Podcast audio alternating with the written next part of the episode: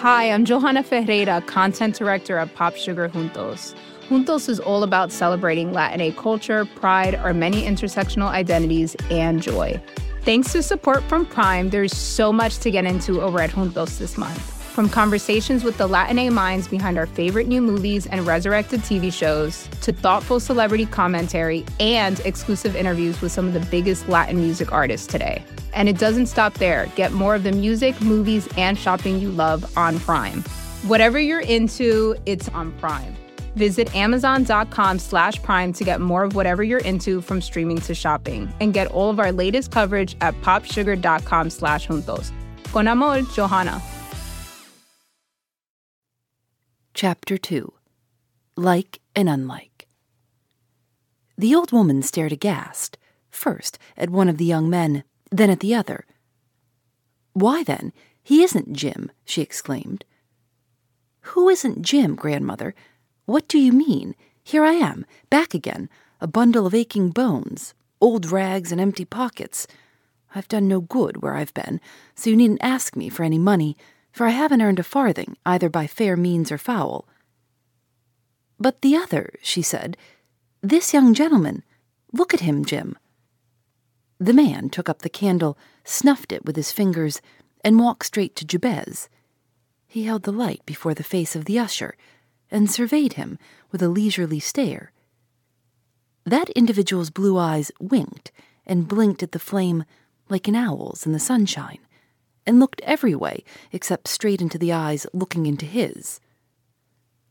Why, curse his impudence, said the man, with a faint, sickly laugh. I'm blessed if he hasn't been and boned my mug. I hope it'll do him more good than it's done me, he added bitterly. I can't make out the meaning of this, mumbled the old woman. It's all dark to me. I saw where the other one was put myself. I saw it done, and safely done, too. Oh, yes, of course. What do you mean by the other one? asked the man, while Jabez listened intently for the answer. Why, my dearie, that's a part of the secret you're to know some of these days. Such a secret. Gold, gold, gold, as long as it's kept, and gold when it's told, if it's told at the right time, dearie. If it's to be told at the right time to do me any good, it had better be told soon, then, said Jim, with a dreary shiver. My bones ache, and my head's on fire, and my feet are like lumps of ice. I've walked twenty miles today, and I haven't had bite nor sup since last night. Where's Sillikins? At the factory, Jim dearie. Somebody's given her a piece of work, one of the regular hands, and she's to bring home some money tonight. Poor girl, she's been a frettin' and a crying her eyes out since you've been gone, Jim. Poor lass. I thought I might do some good for her and me both by going away where I did, but I haven't. And so I've come back to eat her starvation wages, poor lass. It's a cowardly thing to do, and if I'd had strength, I should have gone on further, but I couldn't. As he was saying these words, a girl came in at the half open door and, running up to him, threw her arms round his neck. Oh, Jim, you've come back. I said you would. I knew you'd never stop away. I knew you couldn't be so cruel. It's crueler to come back, lass, he said. It's bad to be a burden on a girl like you. A burden, Jim, she said, in a low, reproachful voice, and then dropped quietly down amongst the dust and rubbish at his feet and laid her head caressingly against his knee. She was not what is generally called a pretty girl Hers had not been the delicate nurture which nourishes so frail and exotic as beauty. She had a pale, sickly face, but it was lighted up by large dark eyes and framed by a heavy mass of dark hair. She took the man's rough hand in hers and kissed it tenderly. It is not likely that a duchess would have done such a thing, but if she had, she could scarcely have done it with better grace. A burden, Jim, she said, a burden. Do you think if I worked for you day and night and never rested, that I should be weary? Do you think if I worked my fingers to the bone for you, that I should ever feel the pain? Do you think if my death could make you a happy man, I should not be glad to die? Oh, you don't know. You don't know. She said this half despairingly, as if she knew there was no power in his soul to fathom the depth of love in hers.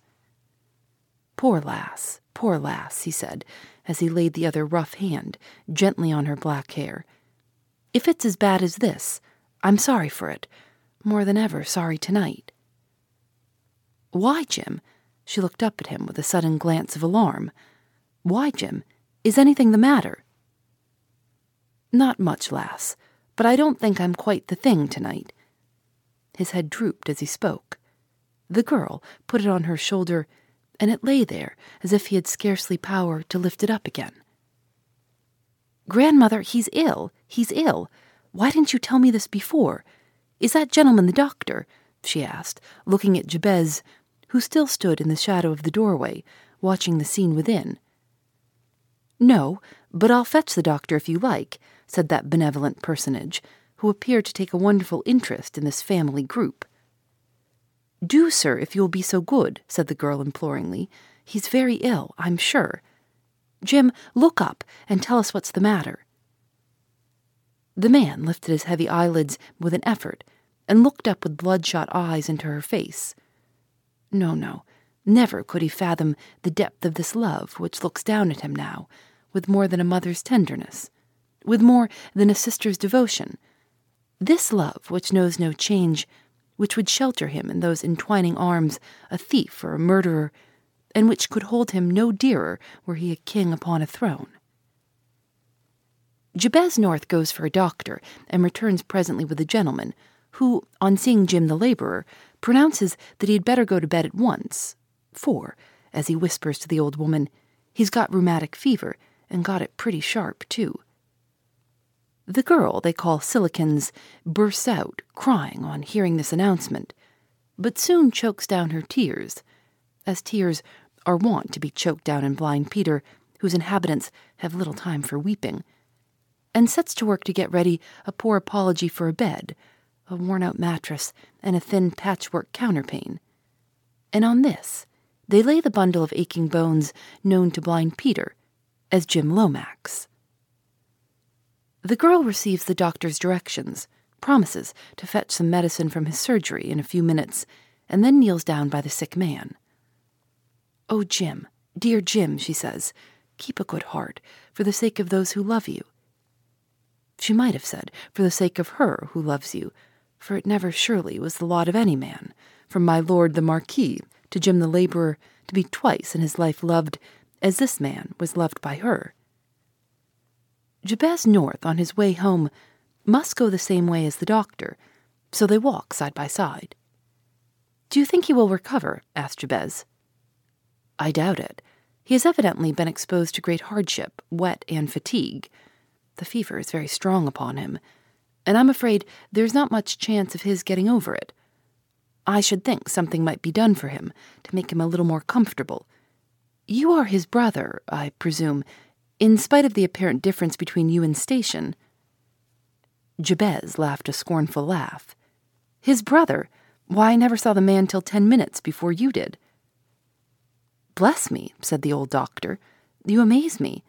I should have taken you for twin brothers. The likeness between you is something wonderful, in spite, too, of the great difference in your clothes. Dressed alike, it would be impossible to tell one from the other. You really think so? The fact must strike anyone. Jabez North was silent for a little time after this. Presently, as he parted from the doctor at a street corner, he said, And you really think there's very little chance of this poor man's recovery? I'm afraid there is positively none. Unless a wonderful change takes place for the better, in three days he will be a dead man. Good night. Good night, says Jabez thoughtfully, and he walked slowly home. It would seem about this time that he was turning his attention to his personal appearance, and in some danger of becoming a fop, for the next morning he bought a bottle of hair dye and tried some experiments with it on one or two of his own light ringlets, which he cut off for that purpose. It would seem a very trivial employment for so superior and intellectual a man as Jabez North, but it may be that every action of this man's life however apparently trivial, bore towards one deep and settled purpose. Chapter 3 A Golden Secret Mr. Jabez North, being of such a truly benevolent character, came the next day to Blind Peter full of kind and sympathetic inquiries for the sick man. For once in a way, he offered something more than sympathy and administered what little help he could afford from his very slender purse.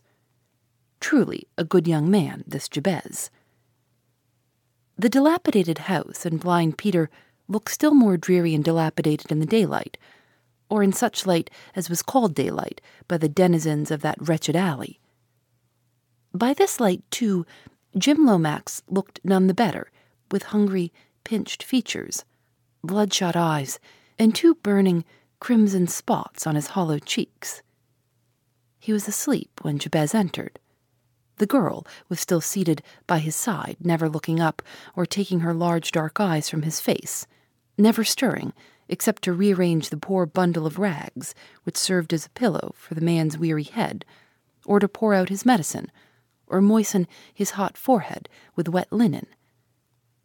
The old woman sat by the great gaunt fireplace, where she had lighted a few sticks, and made the best fire she could by the doctor's orders, for the place was damp and draughty, even in this warm June weather. She was rocking herself to and fro on a low three legged stool and muttering some disconnected jargon. When Jabez had spoken a few words to the sick man, and made his offer of assistance, he did not leave the place, but stood on the hearth, looking with a thoughtful face at the old woman. She was not quite right in her mind, according to general opinion in Blind Peter, and if a commission on lunacy had been called upon to give a return of her state of intellect on that day, I think that return would have agreed with the opinion openly expressed in a friendly manner by her neighbors. She kept muttering to herself and so, my dearie, this is the other one. The water couldn't have been deep enough, but it's not my fault, Lucy dear, for I saw it safely put away. What did you see so safely put away? asked Jabez, in so low a voice as to be heard neither by the sick man nor the girl. Wouldn't you like to know, dearie? mumbled the old hag, looking up at him with a malicious grin. Don't you very much want to know, my dear? but you never will. Or if you ever do, you must be a rich man first. For it's part of the secret, and the secret's gold, as long as it is kept, my dear, and it's been kept a many years and kept faithful. Does he know it? Jabez asked, pointing to the sick man. No, my dear. He'd want to tell it. I mean to sell it some day, for it's worth a mint of money. A mint of money. He doesn't know it, nor she. Not that it matters to her but it does matter to him. Then you had best let him know before three days are over, or he'll never know it, said the schoolmaster. Why not, dearie? Never you mind. I want to speak to you, and I don't want those two to hear what I say. Can we go anywhere hereabouts where I can talk to you without the chance of being overheard? The old woman nodded assent and led the way with feeble tottering steps out of the house and through a gap in a hedge to some broken ground at the back of Blind Peter. Here, the old crone seated herself upon a little hillock, Jabez standing opposite her, looking her full in the face. Now, said he, with a determined look at the grinning face before him, now tell me, what was the something that was put away so safely, and what relation is that man in there to me? Tell me, and tell me the truth, or. He only finishes the sentence with a threatening look but the old woman finishes it for him. Or you'll kill me, eh, dearie? I'm old and feeble, and you might easily do it, eh? But you won't. You won't, dearie. You know better than that. Kill me, and you'll never know the secret. The secret that may be gold to you some day, and that nobody alive but me can tell. If you'd got some very precious wine in a glass bottle, my dear, you wouldn't smash the bottle now, would you? because you see, you couldn't smash the bottle without spilling the wine, and you won't lay so much as a rough finger upon me, I know. The usher looked rather as if he would have liked to lay the whole force of ten very rough fingers upon the most vital part of the grinning hag's anatomy at that moment. But he restrained himself, as if by an effort, and thrust his hands deep into his trouser pockets in order the better to resist temptation. Then you don't mean to tell me what I asked you, he said impatiently. Don't be in a hurry, my dear. I'm an old woman, and I don't like to be hurried. What is it you want to know? What that man in there is to me. Own brother, twin brother, my dear, that's all. And I'm your grandmother, your mother's mother. Ain't you pleased to find your relations, my blessed boy? If he were, he had a strange way of showing pleasure, a very strange manner of welcoming newly found relations, if his feelings were to be judged by that contracted brow and moody glance. Is this true? he asked. The old harridan looked at him and grinned. That's an ugly mark you've got upon your left arm, my dear, she said, just above the elbow. It's very lucky, though. It's under your coat sleeve where nobody can see it. Jabez started. He had indeed a scar upon his arm, though very few people knew of it. He remembered it from earliest days in the Slopperton workhouse. Do you know how you came by that mark? continued the old woman. Shall I tell you? Why, you fell into the fire, dearie, when you were only three weeks old. We'd been drinking a little bit, my dear, and we weren't used to drinking much then, nor to eating much either. And one of us let you tumble into the fireplace and before we could get you out, your arm was burnt. But you got over it, my dear, and three days after that, you had the misfortune to fall into the water. You threw me in, you old she devil, he exclaimed fiercely. Come, come, she said. You are of the same stock, so I wouldn't call names if I were you.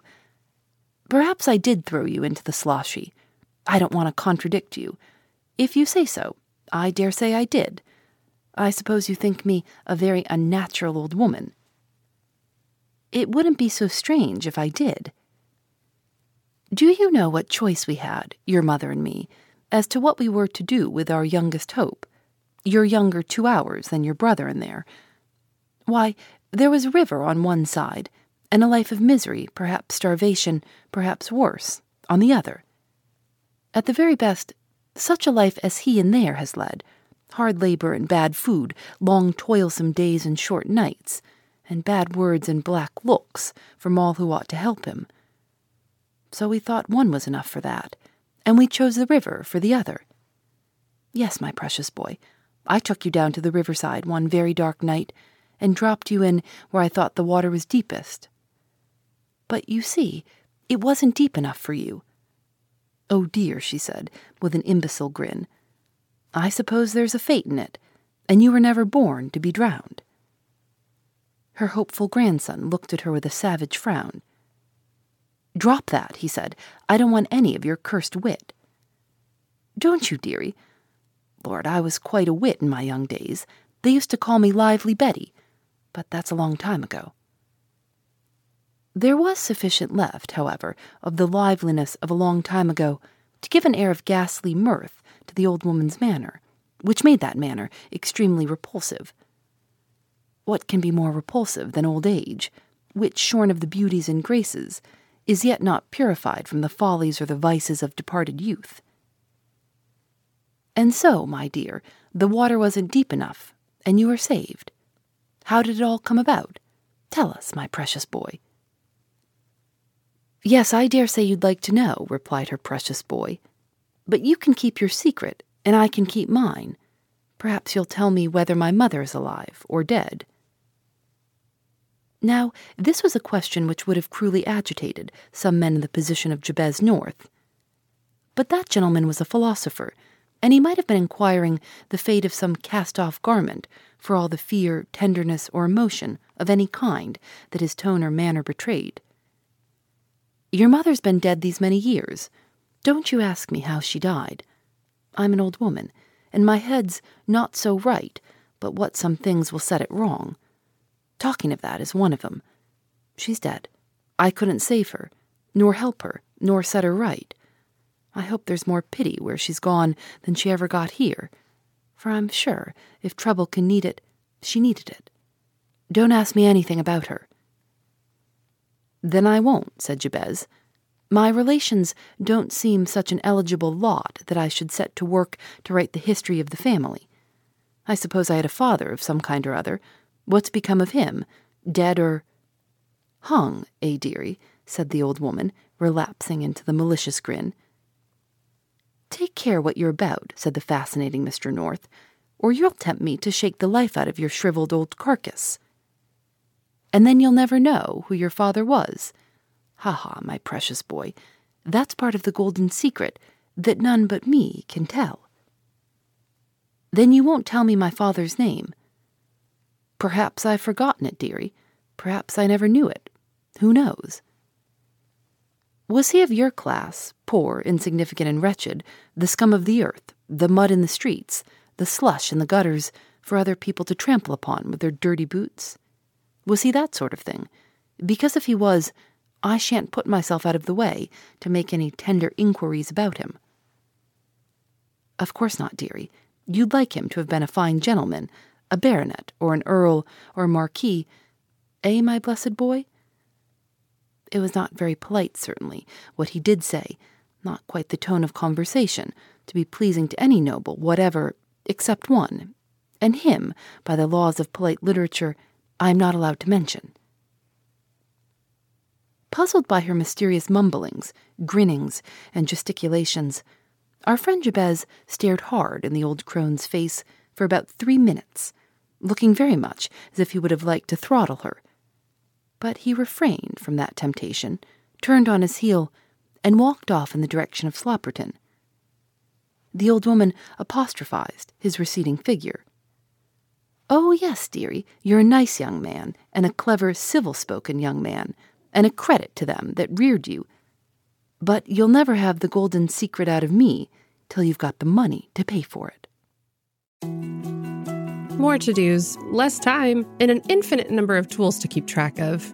Sometimes doing business has never felt harder, but you don't need a miracle to hit your goals. You can just use HubSpot because their all in one customer platform can make growing your business infinitely easier. Imagine this high quality leads, fast closing deals wildly happy customers, and more benchmark breaking quarters.